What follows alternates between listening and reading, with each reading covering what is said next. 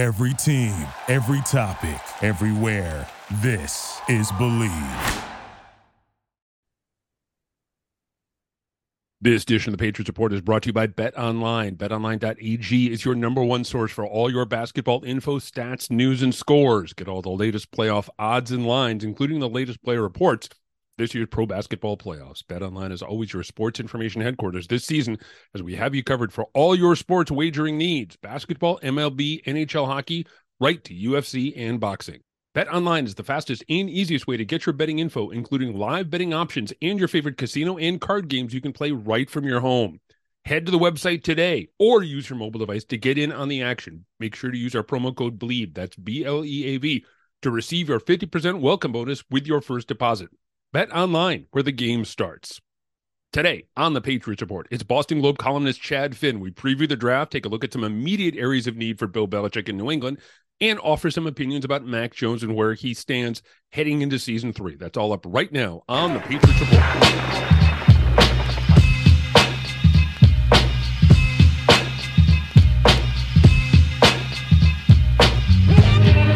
All right, Chad, seems like we say this every single year, but this feels like a very important draft for Belichick along the lines maybe of 2010, 2012.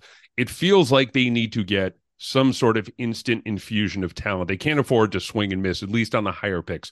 What's your take as we sit here a day before the draft, Wednesday, a day before the draft kicks off? Uh, I just want to have, I want to pick to be excited about. Um, Cole Strange might turn out to be a terrific player, but that felt like kind of a letdown last year, picking a guard. Uh, being up high in the draft, relatively high this year, which is an unusual spot for them over the last uh, you know 20 plus years uh, feels like a real opportunity to get someone who can come in and immediately help and maybe sell a few jerseys and uh, add uh, another dynamic talent to the roster whether it's a receiver cornerback or i'd be all right with a tackle too if there's one they like there because you know we we know the importance of the offensive line but um, it it feels like uh, feels like a, a, golden opportunity to, add somebody who brings real skill to the roster, which frankly compared compared to the the rest of the AFC East, it's uh, something they're lacking. So if all things are equal, and there is a similar talent at tackle, cornerback, wide receiver, what direction would you like to see them go? Oh boy, I I mean it's a weird draft, Chris, because I don't like any of the quarterbacks completely, and they're all mm-hmm. going to go really high. I mean, Bryce Young's a wonderful player, but he's small, mm-hmm. uh, so you, you don't know how that's going to translate. Even though he has every physical skill and intangible other than size, and the rest of them have real questions. Uh, C.J. Stroud and, and Will Levis and uh, Richardson wasn't as productive as his ability would make you think at Florida. And all these guys are going to be picked super high. I saw one mock draft today say maybe they go one through four. And that's crazy to me. But for the Patriots, that could leave an opportunity where a really talented player slides down to them that maybe they're not anticipating getting. I don't doubt it's like Christian Gonzalez or uh, know Witherspoon, who I, really love and really sounds like he would be a, a terrific fit with the Patriots or somebody like that. But um, if they could get a cornerback that they're not expecting to get, or you know, Smith-Njigba is uh, just a. You look at him, you say that's a that's a dynamic receiver who could help the Patriots immediately. But do you go receiver that high when you uh, you know sign Smith Schuster to essentially be uh, the slot guy, and Gesicki's going to take some of those snaps too? Uh, there's just so much mystery around this because a lot of things they could do and a lot of things that could be super appealing, but um, feels like there's a lot of risk too. You have a favorite guy that you want them to pick? Well, I have a favorite guy, but a later rounds guy, not not a not an early round guy. I want them to go if they're at 14. When we all know, look, they're not going to stick at 14. But if they stick at 14 for whatever reason, I, I'm thinking that they're going to end up with a tackle they're going to this is a tackle heavy draft there are a lot of guys who project to be able to execute at the NFL level um, at a consistent basis. I think they want Nate Solder.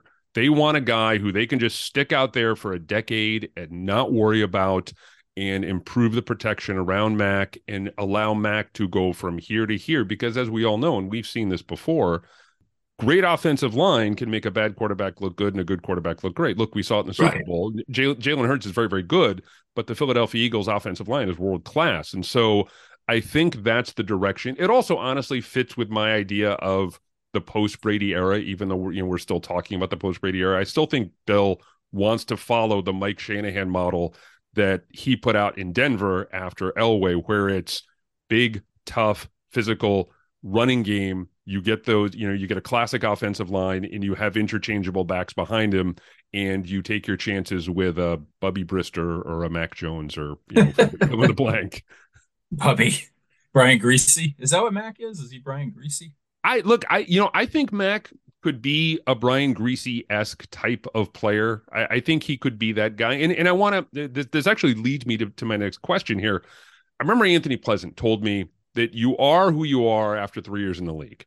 That you're a star, you're a complimentary player, you're a practice squad, or whatever the case may be. You're fully formed after three years in the league, and we're hitting year three with Mac.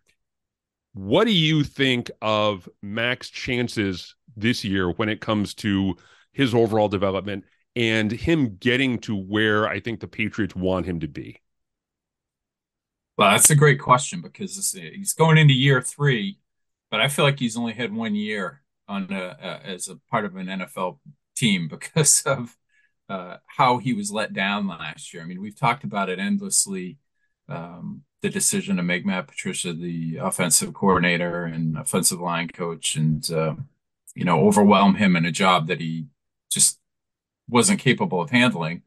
Um, it wasn't fair to Mac, and I think mm-hmm. it, as much as it's been discussed, I think it's a little bit underestimated still that the the uphill battle that he had to have just to have a competent offensive game plan in his second year in the NFL. I I just draw an X through season two on his uh, straight line through it on his pro football reference page because uh, I don't know how many veteran quarterbacks could have thrived in the circumstances that he was in last year, let alone someone in his second season who's surrounded by pretty good talent, but not elite talent. You have to be, uh, you have to have a, a great game plan and um, uh, uh, a, a, lot of trust and a lot of people around you to be able to uh, have a, a, a, excellent offense with what they had for talent. And he just didn't have any of that in terms of the coaching staff. So I I crossed uh, I crossed last year off with him, but I just don't know what to expect going into year three. Is he damaged from what happened last year? It's clear Bill's pissed at him mm-hmm. a little bit, uh, and it's changed his perception. Um, what is he capable of doing here after essentially having that that hiccup of a season last year where he really had no chance? So you're saying the most important newcomer is not Mike Gesicki or Juju Smith Schuster or Riley Reiff, but it's Bill O'Brien. Yeah, it's got to be right. I mean, he at least we know he's competent, good, right? Good offensive coordinator. Um, it's going to be interesting to see how his temperament and Mac's go together or clash, but we know he can do the job. We've seen him do it here in New England, and that is just such competence is such an enormous upgrade on what they had last year. Um, with just Belichick's failing of putting Patricia in that role and uh, the the the laughing stock that their offense was at points last season. Um, so I I, I, think just from that competence that Bill O'Brien brings, whether or not he's excellent, uh, is going to be an enormous upgrade. But in terms of uh, on the field, you know, I like what they've done. I, I, I like Smith Schuster. I, I Jakobi Myers was a nice player and a great guy, but uh, he, he had his flaws too. He was limited, you know, no yards after the catch or anything like that. Um, I think they've gotten a little bit better talent wise on offense, and there's a chance they enhance this Thursday night. So, um, yeah, I, I, I, feel better about what they have. I, I wanted to ask you one question actually, because this a, a little bit of smoke around this from reporters that I respect. Um, do you think there's anything to the Bijan Robinson stuff? Anything yeah. at all? Yeah, really I do. do. I do. I, I think that Bill. Ultimately, look, we can sit here and say tackle, cornerback, you know, draft, uh, you know, biggest needs that they have. More often than not, he goes after hit the you know the the best player available. Yeah. And if Bijan Robinson is there at 12, 13, I think he does it. I do. I, I think he pulls the trigger there because look, he, he's a special talent. And again, look, people will say, well, what about Rhamondre Stevenson? Stevenson is is is a great young player, but the ability to have those two backs and maybe do a few different things with them, I, I think appeals to him. And, I look, I, it also goes back to my favorite Bill Belichick stat of all time that he has never had a running back going all the way back to Cleveland and Tommy Vardell and you know, Eric Metcalf. He's never had a running back rush for a thousand yards in back to back seasons ever. You know, That's wild. Yeah, and it's looking, and he cycled through. You know, you go all the way back to Antowain Smith, who was the closest, who would rush for a thousand, over a thousand yards in 2001, and then hit like 957, I think it was in 2002. Never had a guy go back to back, and maybe he's setting us up for that. But look, yeah, I, I think the Bijan Robinson thing has legs. I also think too that there's a guy out there, there's an Alabama guy out there who, as a running back, I think appeals to him as well, and that's Jahmyr Gibbs, the kid from you know who a, a really a multi-dimensional talent. I had Eric Edholm on the podcast earlier, and he compared him a little bit to Alvin Kamara, hmm. and with the He'll understanding. Right. Yeah, yeah. With with the understanding that the Patriots don't have they don't have that third down back. They don't have the James White, Shane Vereen, Dion Lewis type. Maybe he fills that role. Maybe the Patriots end up trading up in the second round because I don't think Gibbs is a first rounder, but maybe at the end of the first round, early second, maybe Gibbs is that guy. But yeah, I think ultimately to answer your question, I think if they had a shot at him, a feasible shot, a, a realistic shot at Bijan Robinson, I, I think they go get him. You, know, you think he's gone by then, though? Yeah, I do. Yeah, I do. But but again, if he falls and you know you you get a situation where the the four quarterbacks go off the board in the first four, the first five, then you start to entertain that thought. I, I do. I, I think it's fascinating, and I think there's a lot of those guys out there. My my other guy is my my mid round guy, maybe late round guy, is a kid out of Houston, Tank Dell, who I've been pounding the table for. He is Marcus Jones, little guy. Yeah, 2.0, yeah. who returns kicks. You know, you can put him a couple different positions on the field, versatile presence. I, I just those Dion Lewis, Darren Sproles, Marcus Jones types. I just love those guys. Yeah, I mean, they can't do this year what they did with Stevenson last year. I mean, they, mm-hmm. they burned the kid out. Um, just took an absolute beating with his, uh, you know, in basketball, they call it the usage rate, where it was either him catching the pass or him running the ball, and uh, you know, not not not a lot of inventiveness there with how they used him and the predictability of it. Uh, uh, really just led to him taking some abuse last season. So um, clearly he's uh, he's a terrific player, but you also uh, you, you can't treat him that way. You're not going to have him very long. So I'd be fine with them taking another running back who uh, you know if it's not Robinson, at least somebody who can come in and contribute in the passing game immediately. The funny thing is though, as you know. Sometimes the, these guys have to have a redshirt year before they play. Mm-hmm. James White did, Vereen did. Um, uh, it took Kevin Faulk a long time to establish himself. I remember writing columns back then saying, "Get rid of Faulk. This is J.R. Redmond's job."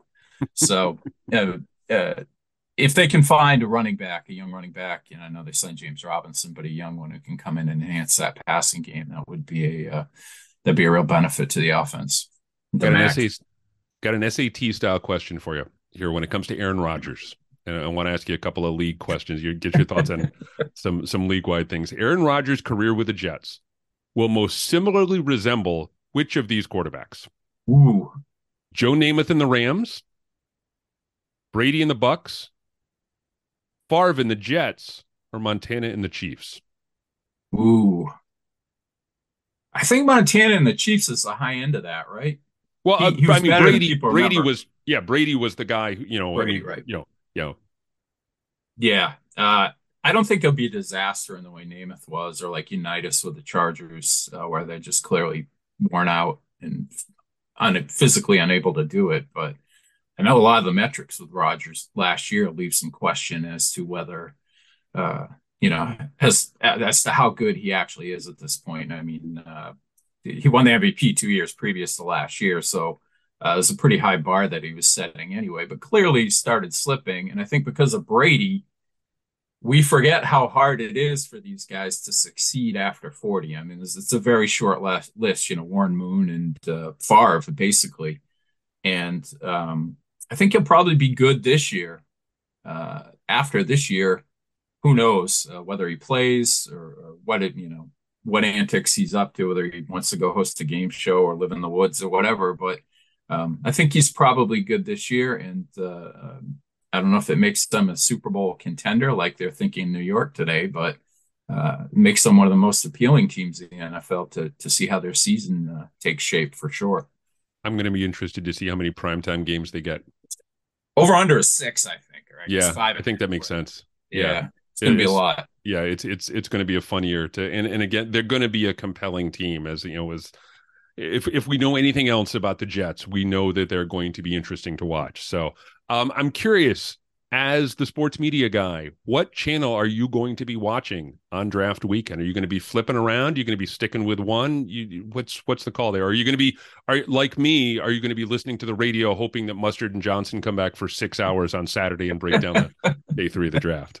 Well, they were draftniks, Chris. They, they, they like to say that, even though uh, I think they probably heard of most of the picks the, the day they were selected. But um, yeah, I still get so many questions about that show. There's a certain demographic that really misses it. Um, but uh, I usually stick with ESPN. I mean, I have to jump around a little bit because I have to write a, a column afterwards, uh, sort of assessing the coverage or you know how it went with the, the reaction of the Patriots pick or something like that.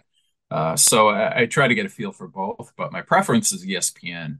Um, it's just the one I've been watching my whole life. I mean, it's the one I had on when I'm you know, sitting on the floor in my girlfriend's apartment watching day two or three or whatever it was back then. And I see uh, Tom Brady's name pop up on the screen and think, ah, I remember that guy, Michigan. Uh, it might make a good third stringer here. Um, so yeah, I, I, I just, uh, you know, I get a kick out of Kiper, um, how, uh, how set in his opinions that he is, he, even if, uh, if he's, uh, it doesn't, he's not afraid to be wrong, but he is when it comes to the Patriots, which is kind of amusing. Like he was way off on the Logan Mankins pick, you know, set a third or fourth rounder. Uh, I remember when Devin was drafted, he said uh, uh, special team, probably special teams gunner, and you know, uh, not not a star cornerback, or didn't anticipate him becoming the safety that he was either, which I guess nobody did. But at that point, but um, he's always amusing when the Pats pick, and uh, I like Louis Riddick a ton. Mm-hmm. Uh, just uh, he was he was the guy who was all in on Mahomes when he was drafted, adamant that he was going to be really good, and uh, I like his TV presence and, and his opinion. I think he's uh, every guy in TV probably thinks they could run a team. I think Louis actually could and should. Two guys that I like, two guys who stand out for me more than than anyone else: Daniel Jeremiah and Todd McShay. Yeah, yeah, I like both of them too. They both do the legwork. Yeah. Um, you know, it's it's good to see Todd back doing really well because you know, he had a pretty bad battle with COVID a couple years ago, uh, knocked him out of the coverage one year, and uh, Jeremiah is just always on top of everything. Um, I remember he's one of those guys I first kind of learned about on Twitter. Like it was the, the move, his move the sticks uh, handle. I was like, who's this guy? Ex Raven scout. Uh, but clearly, through the years, he's really established himself as somebody who's super trustworthy and uh, does his own work and forms his own opinions. And uh, uh, yeah, another good one. I think most of them are really good. There's nobody that uh, whose opinion I dismiss, although you know some some of the hosts like I thought it was at the best when Trey Wingo was hosting the draft. Yeah. You know, Berman was past you know past his uh, prime the the last few years that he did it. But I thought Wingo was really good and uh, not really a Mike Greenberg guy. He's he's involved in everything over at ESPN. It seems like you got a big project that just came to fruition.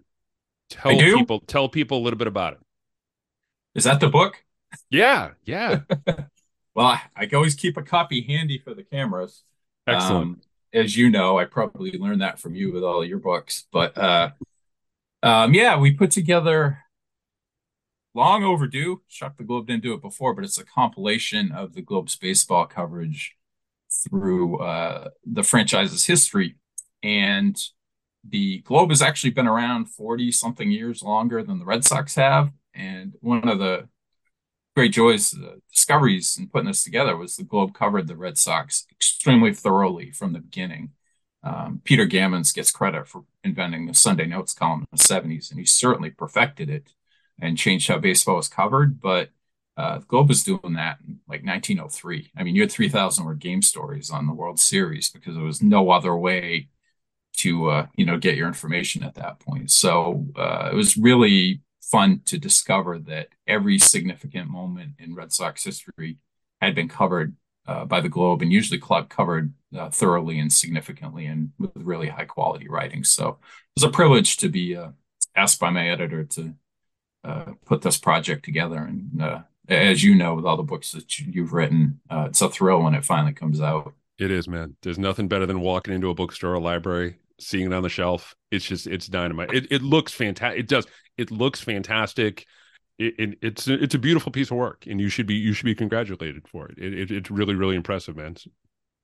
Thanks. I just pulled the stories and glued some chapters together with uh, little essays. Um, it was uh, the publisher was uh, Black Dog and Leventhal um, designed it and uh, put the whole thing together. And it's funny because you know we have we have Koji Uehara on the cover, a 10 year anniversary of the 2013 team winning the World Series at Fenway Park in their home whites. So uh, a lot of reasons for that photo, but the the publisher's original choice was Chris Sale uh, because they wanted one from the uh, most recent World Series, and I had an uphill battle to be honest, uh, getting them to change that. But but uh, with the help of the editor on the project, who's a big Red Sox fan, Xander Kim, they they finally said, yeah, maybe you're right. You know, um, it was in the middle of the anti-vax stuff with him. He had just gotten hurt again.